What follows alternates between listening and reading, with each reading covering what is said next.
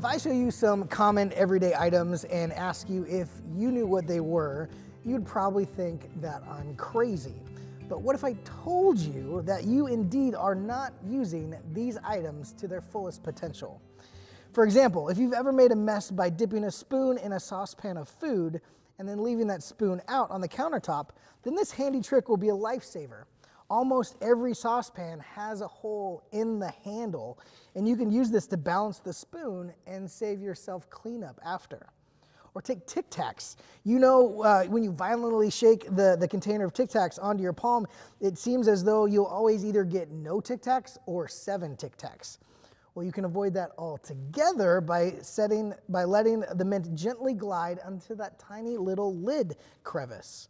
Or take, for example, headrests. If you've ever been a, bored passenger waiting in a car for the driver to get their act together, then you might have noticed that the headrests actually come all the way out. And you might kind of wonder, that seems a bit useless. Why would they do that? Well, there's one particular reason that you might want to know about. If you're ever trapped in a car, then in case of an emergency, these removable headrests can be used to break a window and you can get to safety. I pray that day never comes, but the more you know. These things might make me wonder what else am I not getting? And not just the inco- inconsequential stuff like tic tacs and headrests. I'm talking about really grasping big, meaningful stuff. As we hit the end of chapter three in our series on Ephesians, I think Paul pauses here to tell his readers to hold on, wait a minute. You really need to know how much God loves you. You might not be fully understanding this. Like, like, like he really, really loves you. He loves you in ways that, that don't make sense. And you might not know how much he loves you, but experiencing this love fills you up with what Paul calls, calls the measure of all the fullness of God. this summer sermon series is called God Did, So I Can. The first half of Ephesians is all about exploring what God has done for us, and Paul is beginning to wrap up this first part here at the end of chapter 3. He spent the first few chapters explaining the things that God has done.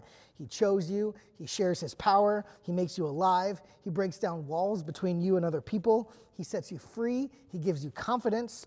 And then He writes this Ephesians 3 14 through 21. For this reason, I kneel before the Father, from whom every family in heaven and on earth derives its name. I pray that out of his glorious riches he may strengthen you with power through his Spirit in your inner being, so that Christ may dwell in your hearts through faith. And I pray that you, being rooted and established in love, may have power together with all of the Lord's holy people to grasp how wide and long and high and deep is the love of Christ, and to know this love that surpasses knowledge, that you may be filled to the measure of all the fullness of God. Now, to him who is able to do immeasurably more than all we ask or imagine, according to his power that is at work within us.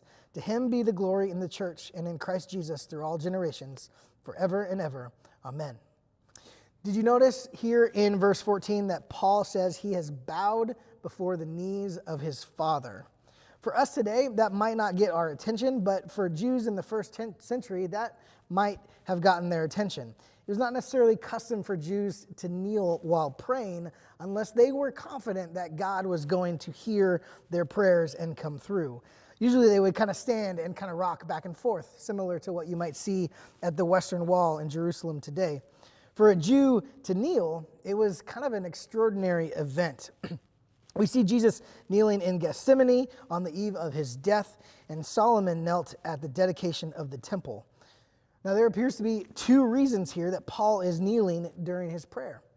One, the impact of the revelation that he had been given to share is huge, and the confidence he has in God's plan is great. And two, he's found kind of like a, a soul healing fulfillment in God's love here. That's a big deal. And he pauses to kneel and to pray for his friends. And in Paul's prayer, he makes four petitions for the church. He makes a petition for strength, he makes a petition for depth, he makes a petition, petition for comprehension, and he makes a petition for fullness. And then he ends it all up with a benediction. So, first, Paul's petition for strength in verse 16. This part sounds like, like a mound visit to me or, or a halftime locker room pep talk, you know, where the coach kind of comes in. He's like, Look, man, it's the bottom of the ninth. You got two outs. You might not think you have anything left, but I want you to remember how you got here. I want you to trust your stuff. You're not alone out there. The whole team is there behind you. And sink down deep and find that strength you got left. Something like that. His prayer is all about reaching that climactic revelation that, that the fullness of God is right here with you. He says, Out of his glorious riches, he may strengthen you. So, where does this strength come from? Well, it's coming from all the things that God has done, from the riches of God's glory. He chose you, He unites you, He sets you free, He gives you power, He makes you alive. That's what makes you strong. The reader should maybe pause here for a minute and take a little bit of an inventory and ask, hey, what, what do I think makes me strong? Have I relied on other sources for strength, like my personality or my ability to overcome adversity? Or my bank account or my status or my attitude of things. Paul is saying you aren't going to win on those things. That's not where your strength comes from. You have to consider what God has done for you. That's your source of strength. Now, I love Marvel movies. And while Captain America is not my favorite superhero, I, I do love the story of Captain America's strength. He has this super serum drug flowing through his veins uh, but the real source of his strength has to do with his character. Without it, he's really just a weak guy with big muscles. So, so what is your source of strength then? Paul continues, he says uh, that he prays for you to be strong with, with power through his spirit in your inner being. What's Paul saying here? Well, he clarifies all of this strength is the Holy Spirit in your life as a source of your power. This is a concept I think I often skip over the, the Holy Spirit, the Holy Spirit at work in my life. This, this is the same Spirit that raised Jesus from the dead, is at work in my life. The same Spirit that was with God in the beginning when all the galaxies were created is at work in my life. And it's this Spirit that leads us to, uh, to fullness. Kind of without it, we're kind of hosed. Romans 8 9 says, You, however, are not in the flesh, but in the Spirit. If in fact the Spirit of God dwells in you, Anyone who does not have the Spirit of Christ does not belong to him. And Acts 1 8 says, But you will receive power when the Holy Spirit comes upon you, and you will be my witnesses to Jerusalem and Judea and Samaria and to the ends of the earth. So, what does it mean to have, have inner strength? And how does one get this power? Well, maybe those questions are asked in Paul's next petition depth. So it says, so that, uh, Paul says, so that Christ may dwell in your hearts through faith. Dwell. It's a cool word. It means to settle down and to be at home. The idea, he says, is that Christ may finally settle down and feel completely at home in your hearts. And Paul uses two more words here to help us understand the depth at to which we're set to settle down and find that strength. First, he uses the, the word rooted, which is an agricultural term. Uh, a root system does two things. One, it, it anchors the plant in place, resisting the forces of wind and running water and mud flow. But two, it takes in oxygen and water and nutrients from the soil and moves them up the plant through the stem and through the leaves and into the blooms. There, there isn't any strong or healthy tree without a strong and healthy root system. And, and, and roots are cool. They, they kind of they, they work for them. So a, a, redwood tree is so big and so strong. It, it, it grows strong because uh, most of its roots spread out so far. Know, they only go down about 6 to 12 feet, but they spread out about 50 feet in every direction and they link in with other redwood trees. but a shepherd's tree in southern Africa, that doesn't have a lot of trees around it to connect into, so it has to go deep. It goes almost 230 feet to find its foundation and its nutrients. So, Paul is praying that his readers would have a root system that understands where to lock in and where to find life. For a Christian to grow strong, he must have he or she must have spiritual roots driven deep into the love of God, but also wide enough to connect with others. So, a good question to maybe ask yourself in this moment is what do I draw my nourishment and stability from spiritually? And then he uses another word. So, he uses rooted, and now he uses the word established, and that's an architectural term. Uh, while attending college in Fresno as a construction management, management major, I learned something pretty important. The most important part of the building is the foundation. I also learned that in Sunday school, but I learned it a little bit more in, in school. If you want to build a really tall building, if you don't go deep, you can't go high. So, so what do you do, so where do you dwell and what are you rooted and established in? Are the questions that, that Paul is asking us. And so he says that you want to be rooted and established in love, the love of Christ. In life, the trials we face and how we handle them depends on how deep our love for Christ is. Um, uh, Dr. Barnhouse talks about this, this lifestyle of love for others in, in, in one of his books. He says, Love is the key. Joy is love singing. Peace is love resting. Long suffering is love enduring. Kindness is love's touch. Goodness is love's character. Faithfulness is love's habit. And gentleness is love's self forgetfulness. And self control is love holding the reins.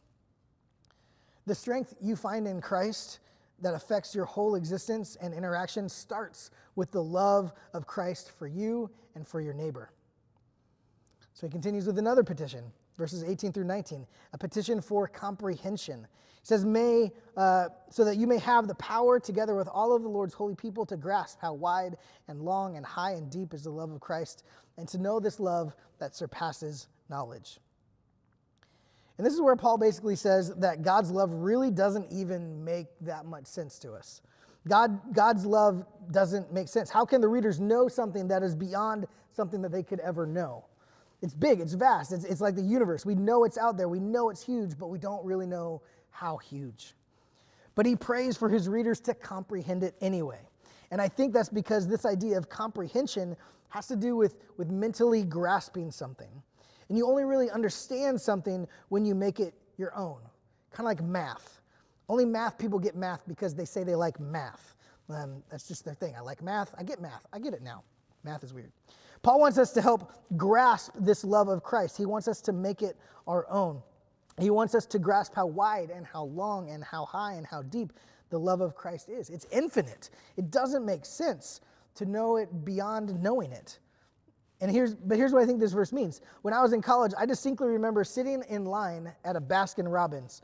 And in that line, I was aware, I was distinctly aware of my identity as uh, I was carrying myself as like a sinner. Like I, if I had an out of body experience, I'd look at myself and be like, look, that's a sinner. It was a weird feeling. I felt ashamed. I felt depressed. I felt unworthy. I felt weak. And I didn't even do anything. All I was doing was getting ice cream. And I was, but, but I grew up in a church and I knew Jesus loved me, and I knew that God had, what God had done for, for me, but for some reason, I never fully grasped that fully in the way that I think Paul is hoping his readers do. And so let's give credit to the Holy Spirit here because something flipped in my brain in that line at Baskin Robbins. I was like, wait a minute. Yeah, I, I make mistakes, but God's love covers all of those mistakes. I shouldn't sit here feeling ashamed. I should feel joy. I should feel strong. I should feel loved. And for some reason or another, I think that was the first time I began to fully grasp the love of Christ is as an identity changing force in my life and to fully let God love me. I mean, I still probably don't fully understand the breadth and length and depth and height of God's love for me. I don't know if anyone will, but it is my source of strength, and it can be the source of yours. So, Paul has a, his fourth petition is for fullness. So if you're tracking with me here, because of what God has done, Paul is praying for strength in his friends. Um, and that strength is rooted and established in um, deep and wide in God's ridiculous, unfathomable love. And now we get to the why. Why? So that we may be filled with all the fullness of God. The fullness of God. Now, now, don't confuse this with the phrase of living life to the fullest. Paul makes a point here to say the fullness of God, not the fullness of yourself. I think there's a difference because given the option, what's better for me and the world, the fullness of God or the fullness of Matt? Probably the fullness of God. I mean, I'm pretty cool, but I didn't speak creation into existence, so you know. So we're filled with the fullness of God. Well, how? Well, I think we go back to verse 16 and remind ourselves that it's the Holy Spirit at work within us. That means our fullness is the Holy Spirit. The, the, the measure of our fullness is God Himself. And, and if that's still kind of hard to grasp, maybe think uh, of it all coming into play when you measure or examine or take inventory of your life or the people around you. Christians sometimes take the wrong measurement in examining their spiritual life. If you measure your spiritual life based on how many times you read the Bible, or how many times you've attended church, or how many times you've prayed, or how much you give, or how many Republicans or Democrats you voted for, if you aren't measuring on the fullness of God, you're measuring on the fullness of you. And when you measure with the fullness of you and I measure with the fullness of me, we get problems. Because my love is not as deep and high as wide as God's, and neither is yours. We have limits, God doesn't.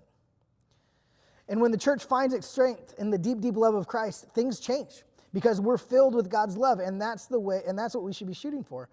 I mean, if we take a step back and we remember Paul, he's on his knees in light of what God has done, and he prays for his friends to be filled with all the fullness of God. His ultimate prayer isn't that he that we would attend the church potluck or go on that mission trip or pay off that mortgage or join a small group or stop some bad behavior. His prayer is for us to experience the fullness of God. His ultimate prayer is that people he loves knows beyond knowing how much God loves them. And so maybe it's time to up our prayers for each other. Because if we walk around here at Harbor Cove or uh, in Gig Harbor, in Gig Harbor, and we boast, "Wow, man, people don't really know Jesus and serve like we do," then we're measuring with the fullness of ourselves, and that's dangerous. Our measure should be in Christ, and there cannot be anything that we can boast about.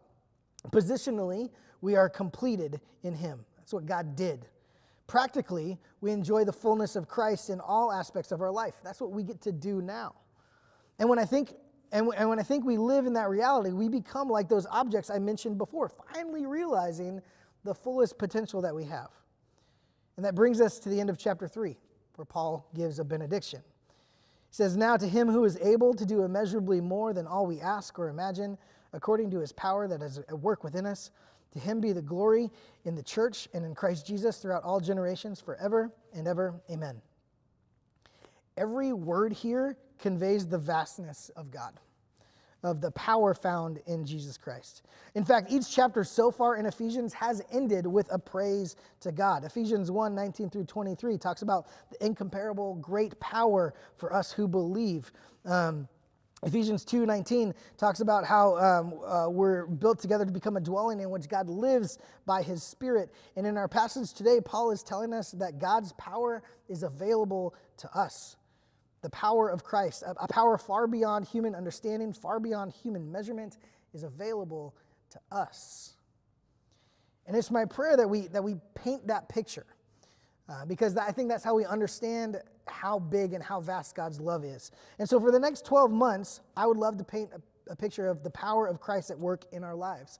Because my story is just a fraction of the picture, and your story is just a fraction of the picture. But together, our stories of the power of God at work in our lives can tell a bigger story and a better story of how nonsensical and gigantic the love of Christ is, and how maybe that might make sense. So I need your help. I'm launching a new initiative called 50 Stories in 50 Weeks. I want to collect stories, um, either written or spoken or filmed on video, of where the power of Christ is at work in our lives at Harbor Cove, big or small. I'll use these stories to tell the larger story of God at work in the life of our church and to give glory to God for all of it. So if you have a story, we want to hear about it. How the power of Christ is at work in your life. So head to harborcove.church, click on the share your story button, and tell us all about what God is doing, and we'll be in touch. Because the power of Christ is what we need as we walk and we carry on with our lives. To build great churches? To boast in our achievements? No, not at all. So that others may know the love of God in their own lives and, and for the purpose of offering glory to God.